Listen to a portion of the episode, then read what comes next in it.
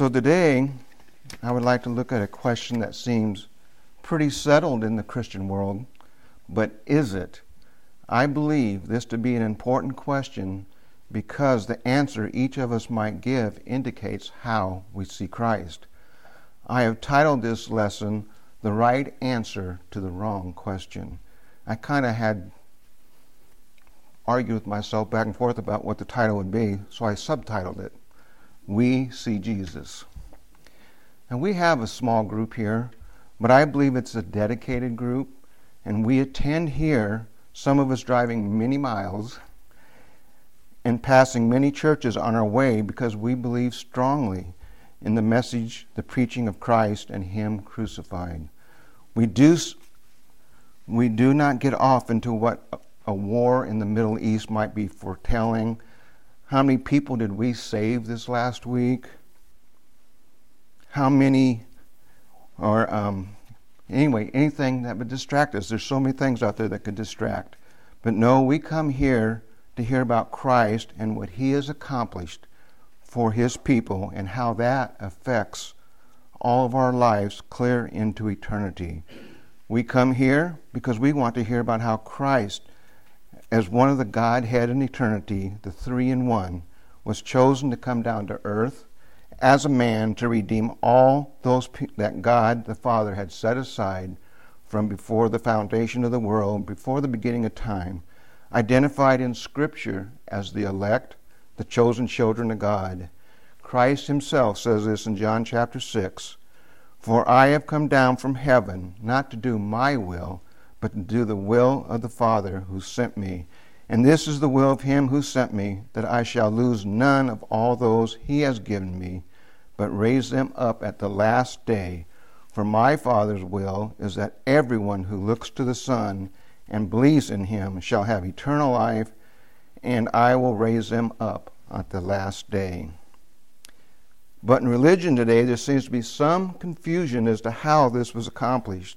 Now, we all, I believe, we all know that Jesus alone accomplished his assignment.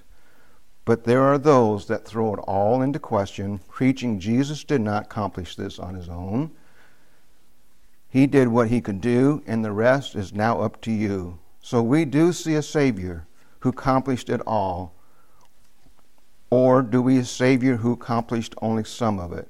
Well, I again believe that this is one of the many reasons we drive by those many churches to get here, because we believe that Scripture teaches without a shadow of a doubt that Jesus paid it all, that He did it all, and He, as the captain of our salvation, left nothing up to man because there was nothing we could do or would do. He was sent to satisfy the debt, and according to Paul in Titus, gave himself for us that he might redeem us from all iniquity and purify unto himself a peculiar people, zealous of good works. In Ephesians chapter 1, Paul says, to, in him we have redemption through his blood, the forgiveness of our trespasses according to the riches of his grace. He gave himself for us. In him we have redemption through his blood. This is what we are told over and over again in Scripture. I could read verses like this until the hour was over and we would not exhaust them all. But the opposite is what most Sunday school teachers will teach, what preachers will preach, seminary professors will teach. They teach a doctrine of free will and that man has the deciding role in salvation. Those teachings will lead to those seeking answers to ask a question, something like this What do I need to do to be saved? Well, that is the wrong question, which led me to my title. To answer that question in the way that it's offered, I might say something like this Well, I think the only answer to that question is found in Jude chapter 2. But as we all know, there is no such thing as Jude chapter 2. But likewise, there also is no answer to that question in God's plan of salvation when asked in that way. But if we tweak the question just a little bit toward ask this, What do I need to be saved? Drop the to do and make it just read need. What do I need to be saved? What do I need to be saved? Scripture is pretty clear that anything we try to do just messes things up even worse. We had a pastor that one time that came to one of our early, early, early summer camps when we used to hold them up at um, Camp Cody there in Rock Creek Reservoir that used this little saying. He says, Keep your head out of your belly button because inside us there is nothing, nothing that we could do. In fact, Scripture tells us that anything that we try to do pretty much messes things up even worse. Our self righteousness is nothing that God will accept. In fact, He despises it. But the revised question, there is an answer to that, and it will provide us with something that God does accept, even requires. So if you'd like to open your Bibles to 2 Corinthians chapter 3, we'll start looking a little bit at the answers that we can come up with for that question. 2 Corinthians chapter 3, and I'm going to pick up reading in verse 7. Now, if the ministry that brought death, which was engraved in letters on stone, came with glory, so that the Israelites could not look steadily at the face of Moses because of its glory, fading though it was, will not the ministry of the Spirit be even more glorious? If the ministry that condemns men is glorious, how much more glorious is the ministry that brings righteousness? For what was glorious has no glory now in comparison with the surpassing glory. And if what was fading away came with glory, how much greater is the glory of that which lasts? And we'll read verse 12 a little bit later. There's a whole lot in those few verses there, and I'm going to skimp over them because there's so much you could have several, several lessons right out of that little passage. But it's a fascinating passage, and I do want to make a couple comments that are somewhat off the main track here. But it speaks to the glory of the old ministry, the law, the covenant that brought, well, as it says, it was the ministry of death. Moses' face reflected the glory of the old ministry, and his face shone in such a way that the Israelites would have to turn their eyes away whenever he came into their presence. Moses would put a veil over his face while speaking with them until the shine would fade away. But in the end, Moses reveals to us that as glorious as that old ministry was, it was transitory. In other words, temporary. It would soon fade away and by necessity be replaced. And its glory would be seen as nothing when compared to the surpassing glory of the new ministry one that is not transitory, but the new eternal ministry of Christ that will have replaced the old. The writer of Hebrews tells us that in fact the ministry has received as has received as, as superior to theirs as the covenant of which he is mediator is superior to the old one, since the new covenant is established on better promises. That's in Hebrews chapter 8, verse 6. And then Moses goes on to say, if that which was transitory came with such glory, how much greater would the glory be in the one that is not transitory, but it is eternal? It is the glory of God the Father through his Son, Christ Jesus.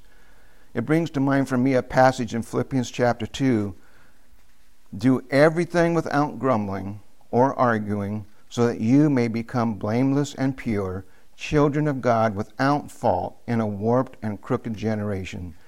Then you will shine among them like stars in the sky as you hold firmly to the word of life. I heard a message once from a pastor up in the Portland area that claimed that in order to shine like the stars in the sky that this passage refers to, we must always have such pure thoughts in our minds, no matter where we are at work, at play, we must have pure minds, be constant in our good works. And he just went on and on, turning it into a whole works exercise. But in reality, we are like stars in the universe because we reflect we project the light of Christ that's in us. Just as Moses did nothing in, in and of himself to produce that shine on his face, as he was reflecting the glory of God and the former ministry, we likewise do nothing of our own to create a light that shines, but we do have Christ in us, and in him there is that light. Now, we look back at 2 Corinthians 3 and verse 12. Therefore, since we have such a hope, we are very bold. So, why this hope, this boldness? It's because we see Jesus. Hebrews chapter 2 tells us, But we do see Jesus, who was made lower than the angels for a little while, now crowned with glory and honor, because he suffered death so that by the grace of God he might taste de- death for everyone. We do have hope in him because he is our hope.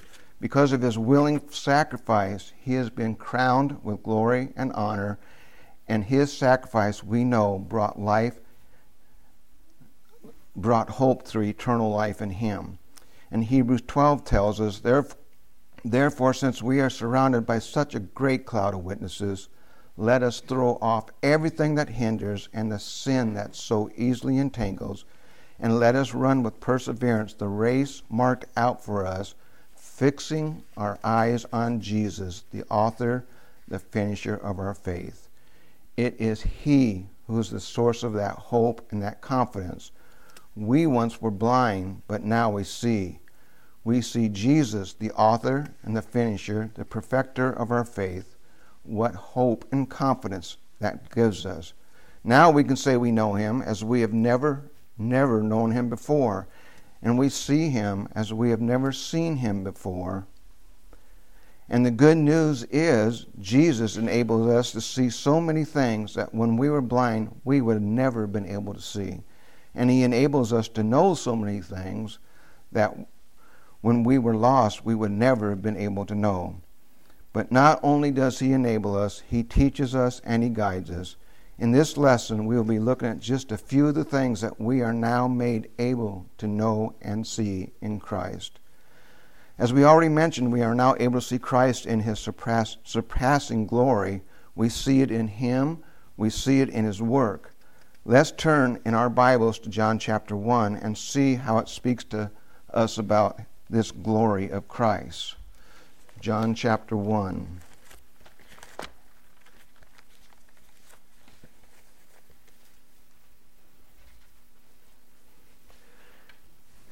First, I'm going to read just verse 14. The Word became flesh. John chapter 1, verse 14. The Word became flesh and made his dwelling among us. We have seen his glory, the glory of the one and only Son from the Father full of grace and truth. Given us, uh, that's just full of grace and truth, which gives us confidence and hope in everything that the Lord has promised. We now see that this newfound glory of the ministry that Moses spoke of, and the writer of Hebrews helps connect the dots for us. And as we read down just a little farther in John chapter 1, we see him as the Son of God Himself. Verses 17 and 18. For the law was given through Moses, grace and truth came through Jesus Christ. No one has ever seen God but the one and only Son, who is himself God and is at the Father's side and has made him known. So, as we continue to look at what we can see because of the work that Christ has done on our behalf, in John, we see that he is truly God himself. In John 14, when Philip says, Lord, show us the Father, Christ responds, If you have seen me, you have seen the Father. In John chapter 10, verse 30, he says, I and the Father are one. So we see him as Lord, as God, and as, a, and as Savior. He is also the Son of God, and we see him as the perfectly obedient Son we see him as one who was made like us, suffered temptations like us, yet remained without sin. Hebrews 2:18 says this about his temptations, because he himself suffered when he was tempted, he is able to help those who are being tempted. And what greater help to brothers and sisters can there be than for one to reach down and deliver them from the grasp of sin and death? In Romans 5 8, we see Christ doing this for us. He has rescued his brothers and sisters from that grasp. But God demonstrates his own love toward us, and that while we were yet sinners, Christ died for us. While we were yet sinners, he died for us. Such great news. I heard a sermon from a pastor in Georgia one time that I hope maybe we'll all get to meet together sometime, but he said something that has really stuck with me. He said, It is impossible for you to understand just how good the good news is until you know how bad the bad news is. In Ezekiel 36, a very well known passage that tells us a whole lot about ourselves and about how God goes about making us a new creation. We are told, among other things, that He will remove our old heart of stone and give us a new heart of flesh. He will sprinkle and cleanse us from all our impurities, and He will put a new spirit in us, a spirit of, of obedience. And there are other things that are said there, but then, after He tells us all these things that are good, He acquaints us with the bad news when He says, Then we will remember all our evil ways and wicked deeds, and you will loathe yourselves for your detestable ways. Now that's a jolt to who we thought we were. Now we know something about the bad news, and without Him, we are forever lost and in need of a Savior. We are truly a valley, a valley of dry bones. And while we wrestle with all that, when we deal with the knowledge of how evil and wicked our deeds truly are, we see the results of all the bad news we see what happens to our Savior as, he led up, as he's led up the hill of Calvary with a crown of thorns upon his head, then hung on the cross with nails through his palms and his feet. We see him hanging there in our stead for our sins, our guilt, persecuted, mocked, prodded, a sword pierced through his side, releasing a flood of blood and water taking all the pain and agony that was meant for us, shedding His blood for us. But He did it all willingly, being obedient to the Father, even unto death. He cried out in agony, My God, my God, why hast thou forsaken me? Then, with his last breath, he said, It is finished. Christ, the one who knew no sin, who had no sin in him, took upon himself our guilt, our punishment, faced God's wrath so that we would not have to. While we were yet sinners, Christ died for us. How good the good news is as we see this one act canceled out all our bad news. For he made him who knew no sin to be sin for us, that we might become the righteousness of God in him. From sinners to saints, how good the good news is. There's a hymn called His Robes for Mine, which I'd never heard before, but I heard another preacher use it in one of his messages. It talks about this very moment and what it means. And for the sake of time, I'll just read the first stanza, which goes like this His robes for mine, oh wonderful exchange. Clothed in my sin, Christ suffered neath God's rage draped in his righteousness, I'm justified. In Christ I live, for in my place he died. Christ's righteousness was imputed to us at the same exact time as our sin and guilt was imputed to him. He then took that sin and guilt and buried it in the grave with him, canceling out all our sins and iniquities all of them, past, present, and future. O oh, wretched man that I am, Who will deliver me from this body of death? Thanks be to God through Jesus Christ our Lord. And then, and then there's the third day. The third day where we are enabled to see the gospel fully fulfilled in Him. How? Because on that day, the grave, the tomb, was found to be empty.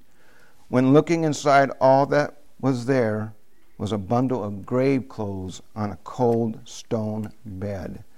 There was an angel there saying to those who came to visit the grave site, Why look you for the living among the dead? He is not here, he has risen. Wow, that was such glorious news because the truth of the truth is this if when he died and was then buried if on the third day he had not risen we would not have that Savior who was promised and whom all we believed was Him.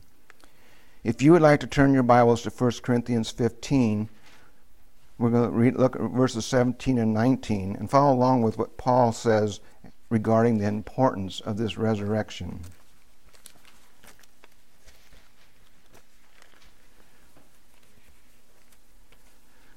Pick up reading there in uh, verse 17 it's hard to pick a place because this whole passage just deals about the resurrection of the dead and those who are denying it.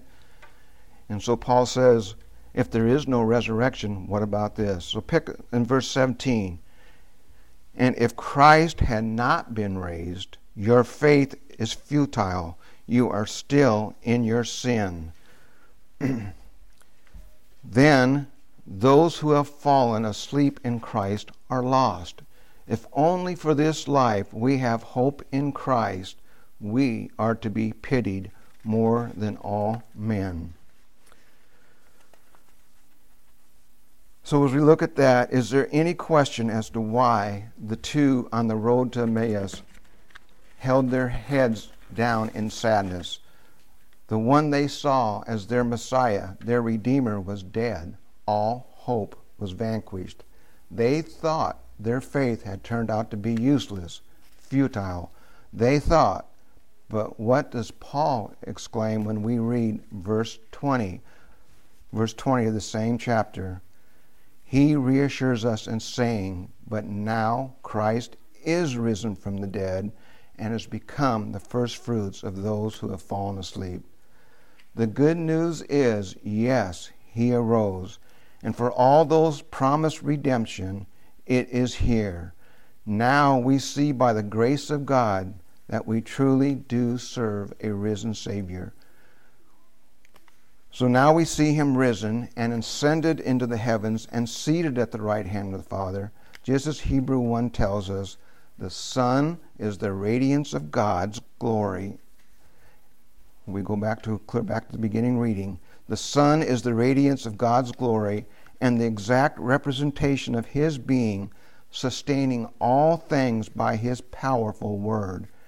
After he had provided purifications for sin, he sat down at the right hand of the majesty in heaven.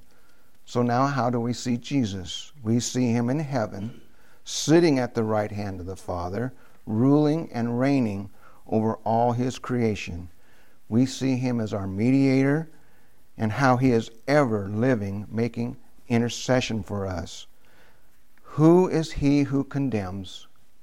It is Christ who died, and furthermore is also risen, who is even at the right hand of God, who also makes intercession for us. And that office of intercessory includes so many things. We can see Christ now as our advocate that is part of his intercession for us. In 1 John, we hear this from the apostle My little children, I am writing these things to you so that you may not sin. And if anyone sins, we have an advocate with the Father, Jesus Christ the righteous.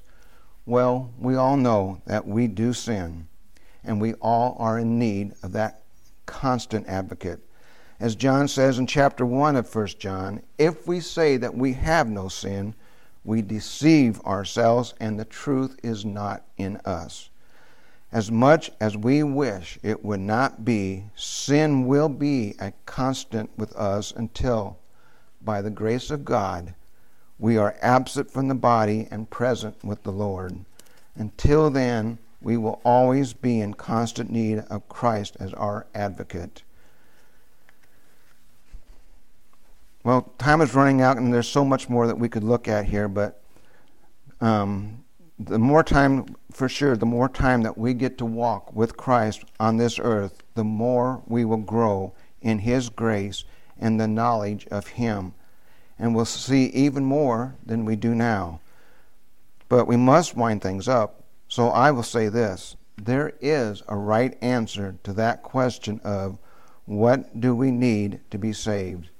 In Acts 4:12, salvation, we are told that salvation is found in no one else, for there is no other name under heaven given to mankind by which we must be saved. When you look at that, there is no, what must I do to be saved? There is no to do there.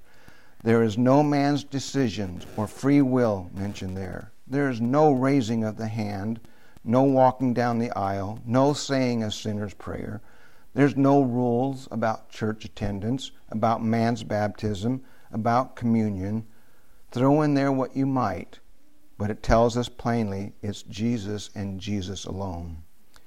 What do we need to be saved? It's Christ. He's it. He's all there is. He's all we've got, but He's all we need. We are poor sinners and nothing at all, but Jesus Christ is our all in all. So, with a few minutes, actually, it's going a little quicker than I thought, but with the few minutes that are left, I would like to conclude with this. Earlier, I mentioned that we are a small group, but you know, we're big enough because we are where God has us. Also, when we take into account all the people we, we are privileged to have join us on Zoom every Sunday and even more on Wednesday nights, you all come from several states and even foreign countries like Japan and, yes, Ed, even Canada. And then there's sermon audio. When you look at the analytics, our message is getting out. We have downloads from all around the world and across the United States. Then I find it a real blessing when I think about all the preachers we've had at special meetings stand in this pulpit preaching the gospel of Christ. We've had one who spent many years as a missionary in Mexico We've had one from the Caribbean. Lance Heller was just here from New Guinea. We also had a former pastor who spent 10 years as a missionary in the Amazon in Brazil with his family, who, of course, is my mother in law Adeline and my wife and her siblings. Then we can look at all the states that have been represented by speakers from places like Florida, West Virginia, North Carolina, Iowa, Georgia, Pennsylvania, Kentucky, Tennessee, Georgia, Louisiana, Texas, Michigan, California, and probably some that I've missed. It has been wonderful getting to know them all. And when you stop to think about it, what is the tie that binds us all? What is it that we all have in common that gives us such sweet fellowship? What is it that we need? It's Christ. He is truly all we need. So I thank you for your time. And we look forward to the 11 o'clock hour when Brother Mike will be up here bringing the, the next message. And I got to remember to turn this off.